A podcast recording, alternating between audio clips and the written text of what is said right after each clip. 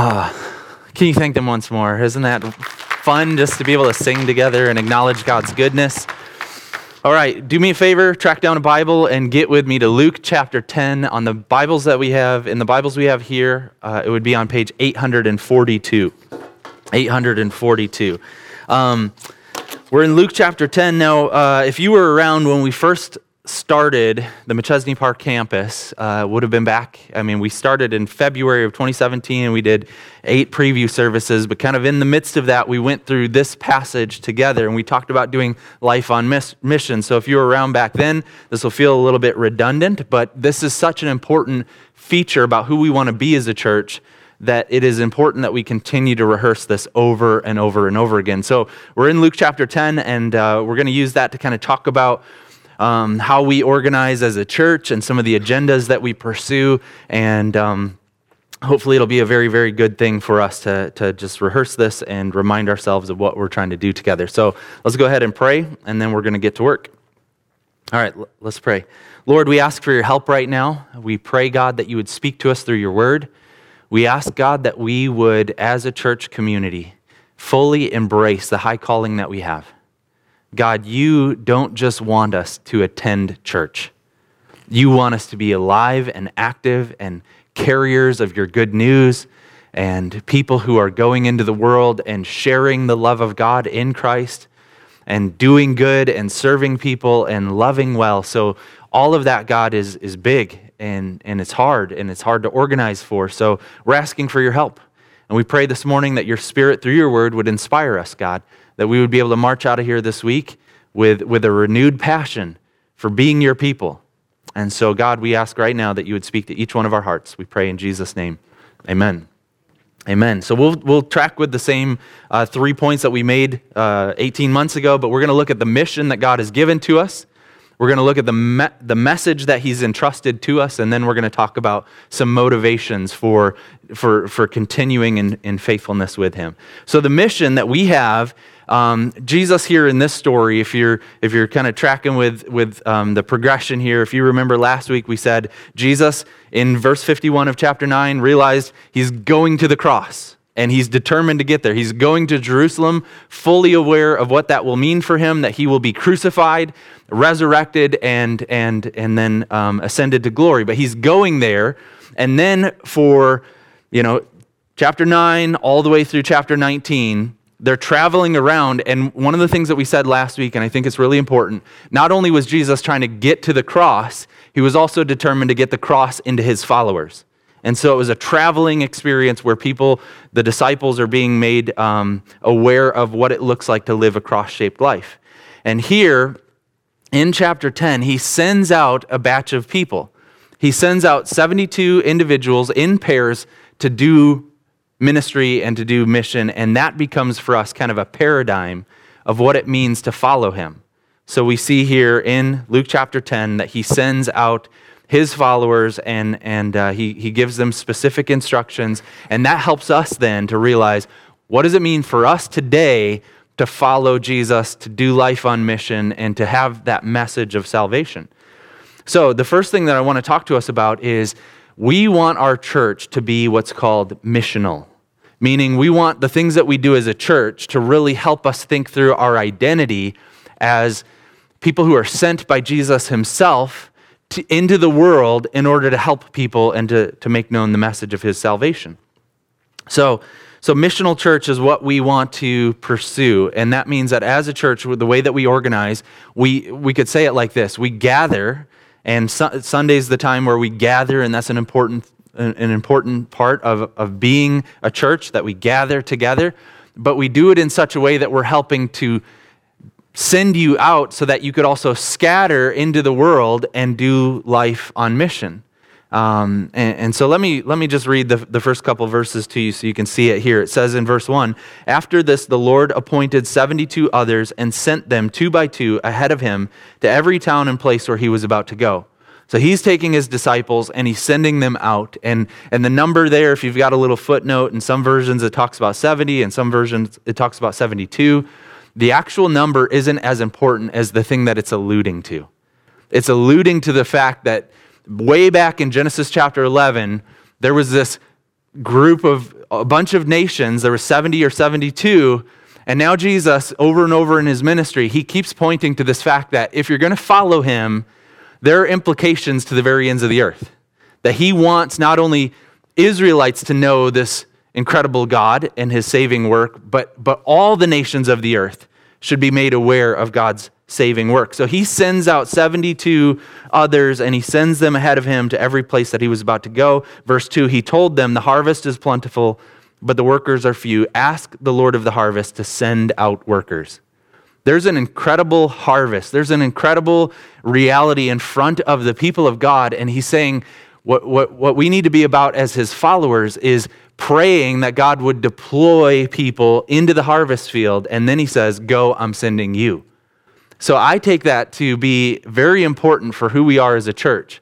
That there's an incredible work to be done. The world desperately needs Christ followers to make known the message of salvation. We're going to pray that God would send people out, and then we're going to volunteer ourselves because He's saying, Go, I'm going to send you. So, as a church, then, one of the things that we want to be passionate about is being on mission, doing life on mission. So, at our site, we, we've talked about this. We talked about every member on mission, every member with a ministry, and we think through okay, we gather on Sunday morning, and this is important, but you guys this week are going to go and do different things. Phil's going to go into the library system and, and he's going to work with people that, that I never come into contact with, but he has a, a mission there and a ministry of being an ambassador of Christ and making known the goodness of God and the saving message of Jesus Christ. So each of you, you, you each get, every week we do it this way. We say, You're not dismissed, you're sent. And we're trying to remind you that you have a, a, ministry, you have a mission. Your life then is getting hijacked by the gospel, and you're supposed to use it then intentionally to glorify God. And so, as a church, that's an important thing that we want to embrace that we, we gather for the sake of scattering.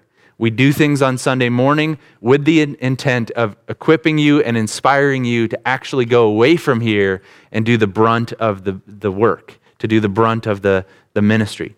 So that's an important feature of us as a church. We are a missional church. Now, I'm going to spend some time talking about key features then, okay? So, so he gives us, he gives the disciples instructions, and all of these become elements then of um, doing life on mission. So, so let's go ahead and march through them. I'm just going to bullet point them. Um, but the first one is wisdom. If we're going to do this, we need wisdom. If you look at verse 3, it says, Go, I'm sending you, but then he says, I'm sending you out like lambs among wolves. And he's just making it very clear. If you're going to do life on mission, if you're going to be sent out by Christ himself, you have to be aware that there are enemies that there are wolves who will destroy you, that you could be eaten alive doing this thing. And so, we, as the people of God, we need wisdom because this is a hostile assignment. We're going into the world to make known the message of Christ, but there's hostility toward that. And so, we're going to have to have resolve and, and wisdom. We're going to need, um, sorry, this thing keeps buzzing. Turn that thing off. Um, we're going to need wisdom to be able to do this. And I was reminded over the last couple of weeks of how real this is. It was very, it's very naive to think all we have to do is gather for an hour on a Sunday morning and open the word together and sing the word together, and that's sufficient. That's not true. There's, there are wolves who want to hunt you down and destroy you. There, there are enemies of the people of God who, who are hostile to the things that we care deeply about, and there are influences on our lives. So we need tons of wisdom. We need to be following the Good Shepherd, Jesus Christ Himself, and, and believing that He's going to keep us safe and He's going to keep us on task. We should be praying that He's giving us good under shepherds, pastors who are, who are doing the work of protecting you and guiding and leading you in the places that God wants to take you. But we're going to need incredible wisdom if we're going to do this well. And so we should be praying for that. I'm sending you out like lambs among wolves. Then we also need to be dependent upon God. He says, Do not take a purse or a bag or sandals and do not greet anyone on the road. He's teaching us that we're going to go on mission, but we're going to have to rely on God to provide for us. And he, he gives the disciples a very specific way that that plays out. Don't bring any provisions for yourself, but the principle transcends that. It's basically saying that whenever we're on mission, we should be in such deep water that we need God's help. We don't want to do ministry in a way where we could look back and explain it and go, it was, you know, look at the gifts that we have within here. Look at the plan that we executed. Look at the, the resources that we deployed in order to do ministry. We actually want to look at our ministry and go, we did it because God provided for us. And we took steps of faith well beyond our capacity, and God showed up and magnified his glory through us. So we're going to we're going to learn to be dependent upon him. We're going to trust in the Holy Spirit of God in us as we go about ministry. Um, now, when you engage in, in your life on mission, that should be something that you feel, that you realize what I'm doing then is well beyond my bandwidth. I'm not just telling, I'm not just doing stuff in my own strength, but I'm depending upon God to show up every single day. And I'm trusting in Him. And, and when I do that, then I'm learning what it looks like to walk by faith in the Son of God. So we need to be dependent people. We need to recognize the urgency of the task. It says, don't greet anyone along the road. And, and, you know, back then there were formalities of if you saw someone and you're traveling, you'd kind of stop and you'd do the little interaction. But if the task was, was significant and there was an urgency to it, you would bypass all of that formality stuff to get to the place that you're going. And what Jesus is saying is, if you're going to be his follower, it's important that you would set this as a priority that you would begin to think through what would it actually look like if I were doing my life on mission and I had an urgency about it. So there's a lot of other stuff that I do in my life, but I'm actually orienting my life around the task of making known the gospel of Jesus Christ. So I'm bypassing other opportunities. I'm setting aside other things that I could be doing because I want to be about the mission of God.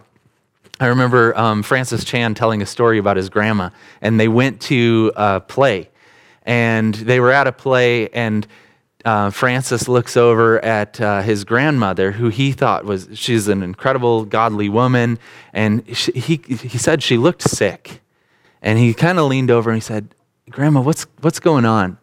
And she said to him, "This is very nice, but I'd rather be praying for people right now." Because she had such a heart for the mission of God that even though she had total liberty to enjoy, to go to a play and enjoy stuff like that, in that moment, she was so thinking about God and thinking about the, the needs of the, the harvest and the world in front of her. And she's going, Man, I, I can sit here for a couple hours and enjoy this play, but what I'd rather be doing is spending time on my face praying for those who, are, who, who need to hear the message of salvation. And that's kind of a, a, picture then of what we should be doing. We should be orienting our lives around the mission. There should be an urgency about it. And so as we look at our week, let's be thinking through how does the mission of God show up? I don't just want to go through my routine. I want to be on mission with God, loving and serving other people. Now, the, the, the ministry is going to require us to be people of prayer. You see it in verse 2 ask the Lord of the harvest.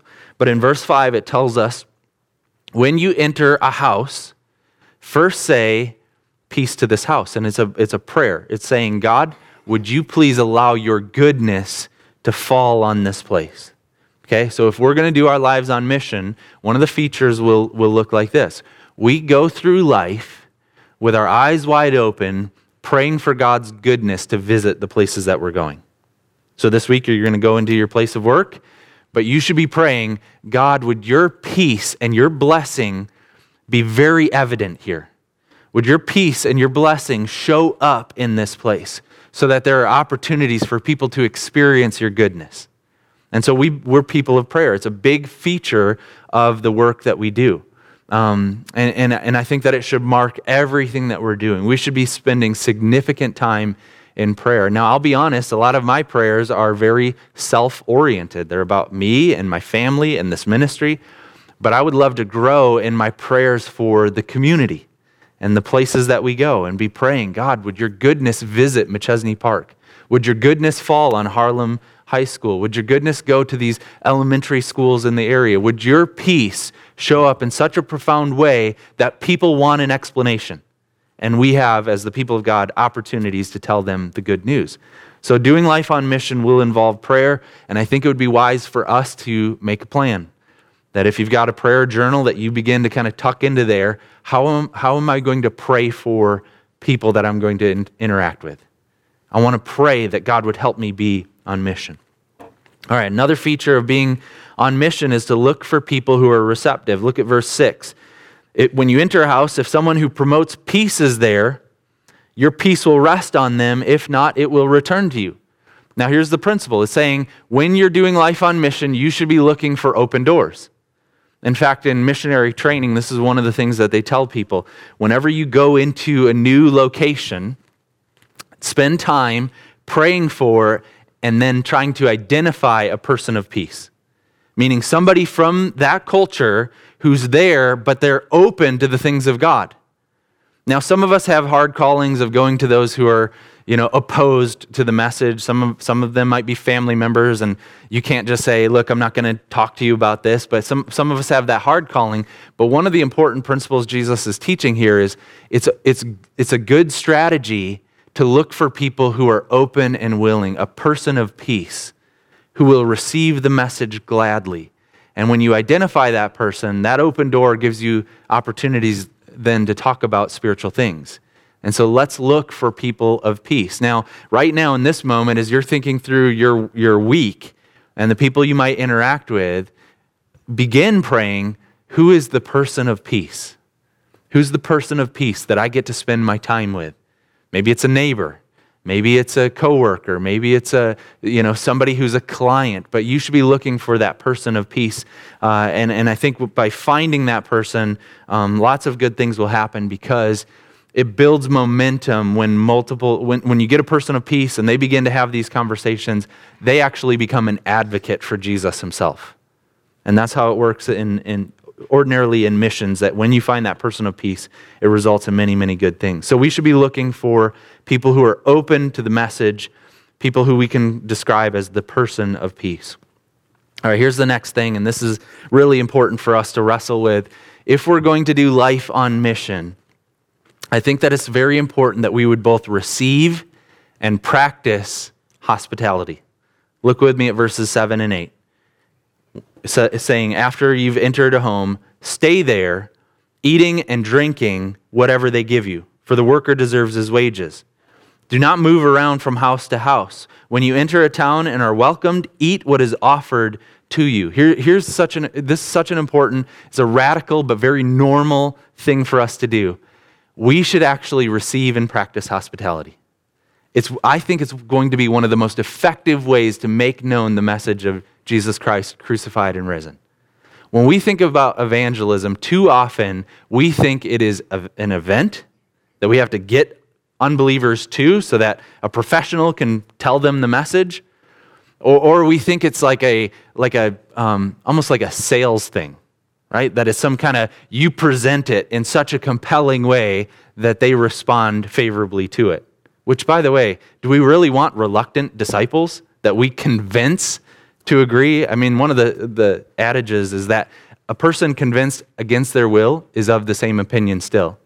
And if you do a good job of sales and you present Christ in such a powerful way they might agree with you on the spot, but if they're not totally convinced and they don't see him as a treasure and a value to them, uh, though they can say, Yeah, sure, I'll, I'll pray a prayer, I'll make a decision, uh, they, they, they might walk away from the faith because they're not actually convinced.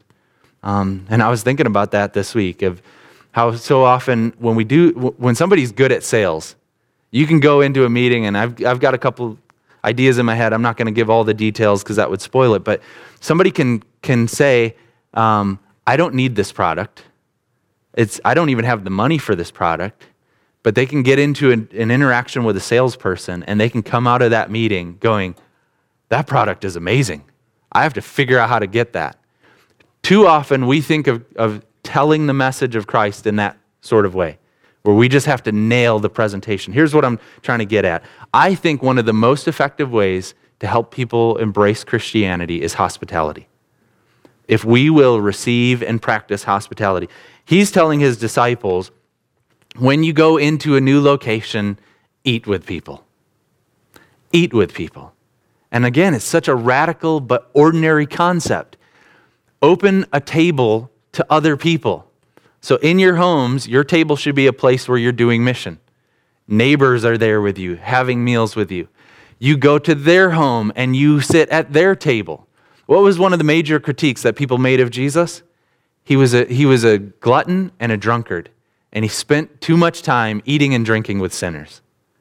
We should have that same critique being made of us that we practice and receive hospitality with unbelievers. We spend time at tables, eating meals together, and, and having conversations.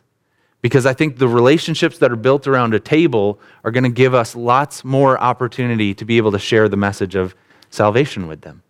And I think that's a beautiful thing. For, for Ash and I, we've been trying to practice this more often. Uh, our, our house, for me, can just feel like an oasis. And I just want to kind of, you know, pull the mode up when I drive in, uh, drive into my house, close the garage door. I don't have to deal with people. It's nice to treat my home like that. But what if I, tr- what if I treated my home instead like a mission hub? where it's an open door for people to come in and have meals and spend time together. And, and, and so Ash and I, we've been trying to do this more often, and, and it's, been, it's been awesome. And I don't have any like great success stories about it of you know neighbors who've committed their lives to Christ, but there are relationships that are being built. And I think that's significant because that means that people are having the opportunity to interact with Christ's messengers. And, and um, that's going to be a beautiful thing. So for us, each of us in here, we should be thinking through how can I receive and practice hospitality? What could I do with my schedule and my routine to do this better? And it doesn't just have to be in your home, it can also happen at work. Use any meal time for mission.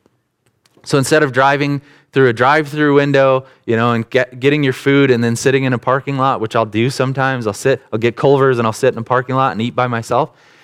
You have, if you have a lunch break, if you have an hour break or whatever where you can have a meal, try to invite people into that. There's a reason why when you eat, it's, it's, a, it's a worship experience. You, you smell things, you taste things. You, if the food is good, you, you can actually worship God. Mmm, this is awesome. This is good. And all of that is supposed to be an opportunity to reflect on God's goodness and share that with other people. So I think hospitality is a big key for us being on mission. So um, let's try to let's try to embrace that. And here's another thing.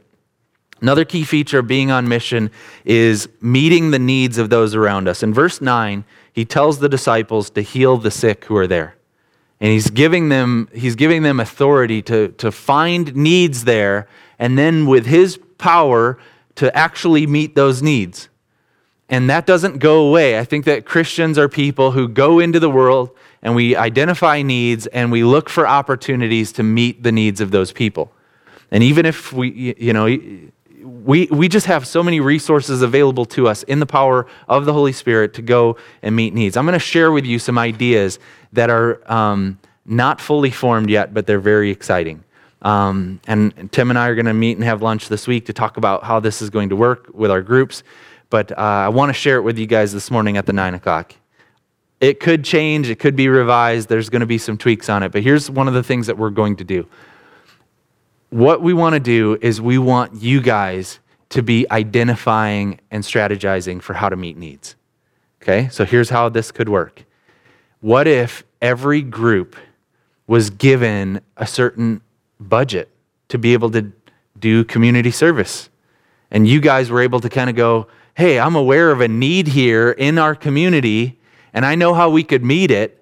And then as a church, we're, we're getting behind you and saying, we're going to resource you to be able to do that. We're going to give you the best practices, some ideas. We're going to give you physical, you know, some, some monetary stuff. We're going to give you what you need. And, and, and we're going to resource you as a group to be able to do help for people who are in need. And, and, and, you know, what if that just became a thing? And some of you guys might not be in a group yet, but what we're trying to do is connect the care for people to actual relationships. And if you know me, I'm not an event planner. So if I'm sitting around trying to daydream, how should we all be doing community service? That's a bad plan.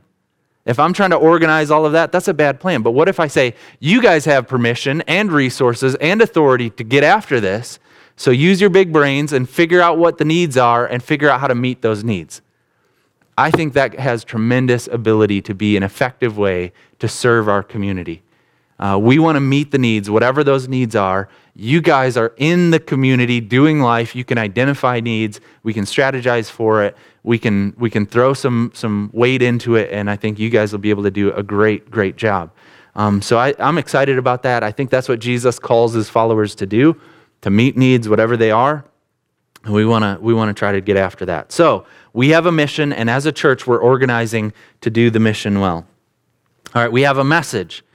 The message is the gospel. Look at verse 9. Tell them that the kingdom of God has come near to you.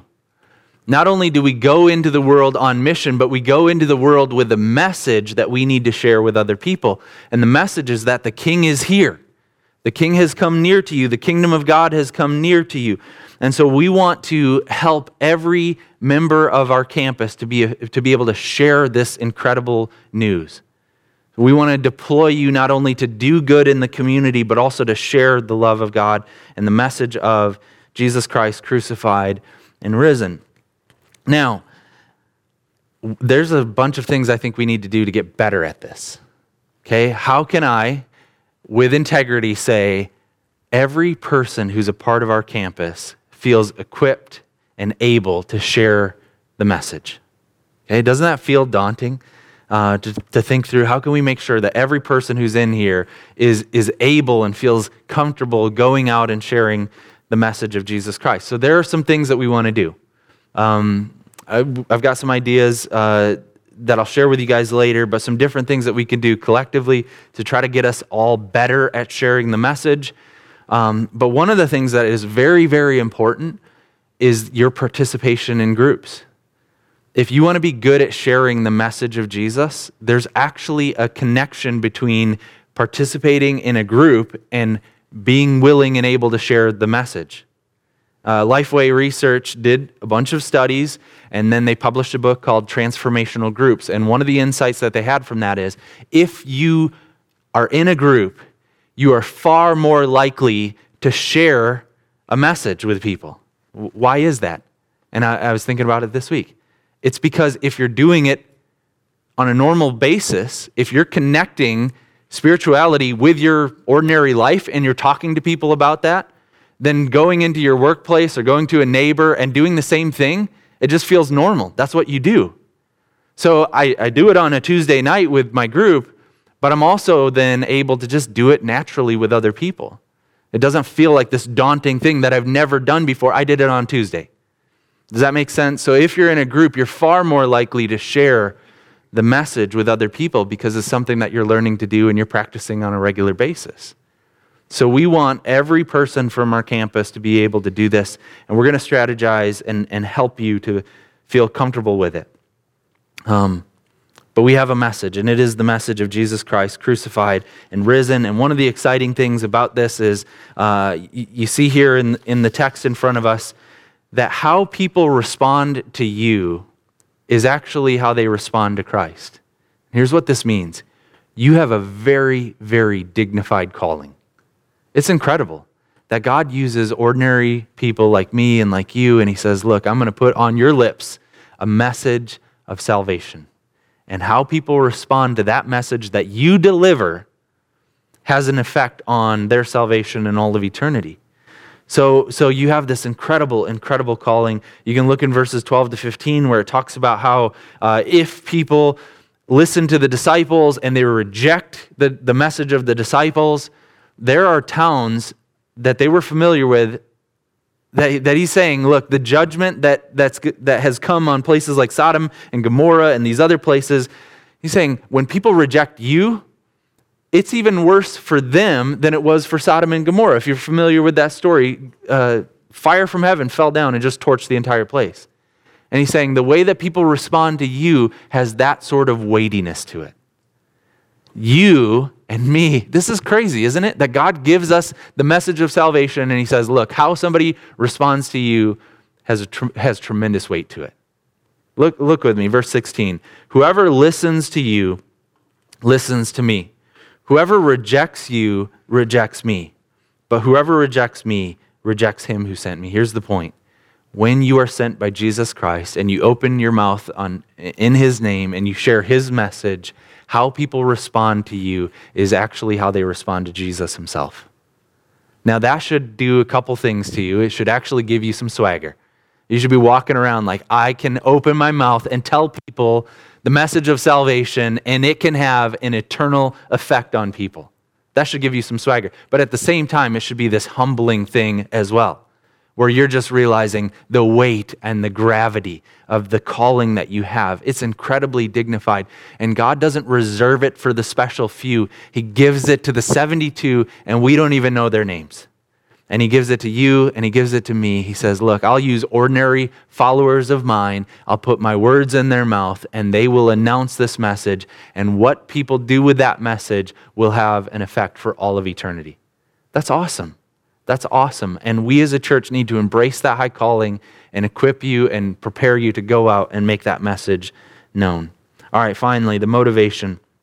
The motivation there. We see it at the end. The 72 returned with joy, and they said, Lord, even demons submit to us in your name. So when you're on mission and you get to see the glory of God on display in real time, it is exciting, right? You come back, you're geeking out, you're like, this is insane. I went and, and the Holy Spirit of God did some things and it was crazy and we're filled with joy and even demons are submitting to us and, and all of this stuff is happening. And Jesus wants to take a moment to pump the brakes and just say, but I want something deeper than the effects of ministry to motivate you. I want something much deeper than simply the result of doing ministry together to give you joy and excitement. And he puts it this way in, in 18 through 20. He said, I saw Satan fall like lightning from heaven. I've given you authority to trample on snakes and scorpions and to overcome all the power of the enemy. Nothing will harm you. However, do not rejoice that the spirits submit to you, but rejoice that your names are written in heaven. He's saying there is tremendous power at work here. You can, you can be safe. You can be protected even from, from scorpions and snakes. And you can see the spiritual warfare stuff going on in real time. And all of that's exciting. And you get to be a part of that. But he's saying that is not the main motivation for being on mission. That's not the main thing that should excite you. He's saying there's something deeper and better. Rejoice instead that your name is written in the Lamb's book of life. Rejoice in your salvation. Rejoice in that God has so loved you that he sent his son to die in your place and he's gifted you with eternal life and a righteousness that belongs to Jesus Christ, but you get credited to your account. Rejoice in the gospel. And, and here's how we say it around here when this becomes the primary motivation in your heart, we call it gospel confidence. We call it gospel confidence. It's when you are so aware of your relationship with God and the privilege that that is and, and your acceptance, the, the love that God has for you in Christ Jesus, the fact that you're right with God, when you have that at the very foundation of who you are, you can go through anything. You can, you can experience tr- tremendous blessings in your life and ministry, and you can rejoice in God. But at the core is this reality that your name is written in the Lamb's book of life. That's a gospel confidence. You can also go about ministry and have zero effectiveness in the immediate. You can be like Jeremiah, who's just preaching to everyone and nobody listens. They reject his message. But you have a gospel confidence because your joy isn't determined by the results, it's determined by your relationship with God. That gives you a confidence that is unshakable. That's what we want. We want the motivation for all of us to be we have a relationship with the living God. He, he loved us, He sent His Son to die for us. He's gifted us with His Spirit. He's given us everything that we need for life and godliness. That is sufficient. That's my motivation. And if that's true, then I'm going to let my entire life be co opted into His mission. And I'm going to do everything with intentionality and everything with the intent of helping people know this God who, who so loved me. And I want to make that message known as well. So, as a church, we want to be a missional church. We want every member to be on mission with a ministry, doing their life very purposely for the glory of God. We want um, every member of our church to feel comfortable and, and encouraged and equipped to share the message of salvation with people. And we want to be motivated by the love of God in Christ Jesus. And I think if we do that, it's going to be very, very exciting. And I will say this, you know, as I as I think back, I mean, for whatever reason, I kind of got nostalgic this week, and I went over kind of all the old plans of getting ready to launch and all the old proposals, and I was looking over this stuff and just thinking through, okay, back then this was all a pipe dream. And I was wondering, what is this actually going to look like when we start gathering and doing this thing? And I had some, some high hopes and some aspirations for what the church could be and what it could become. And, I, and I'm just thinking that this morning, as I think about where we're at as a church, we're doing it. And that's exciting that we're actually embracing this way of life and this way of doing ministry together. And it's just, it's just fun. And so thank you guys for being a part of this. I'm going to invite the band to come up and I'm going to pray and we're going to worship once more.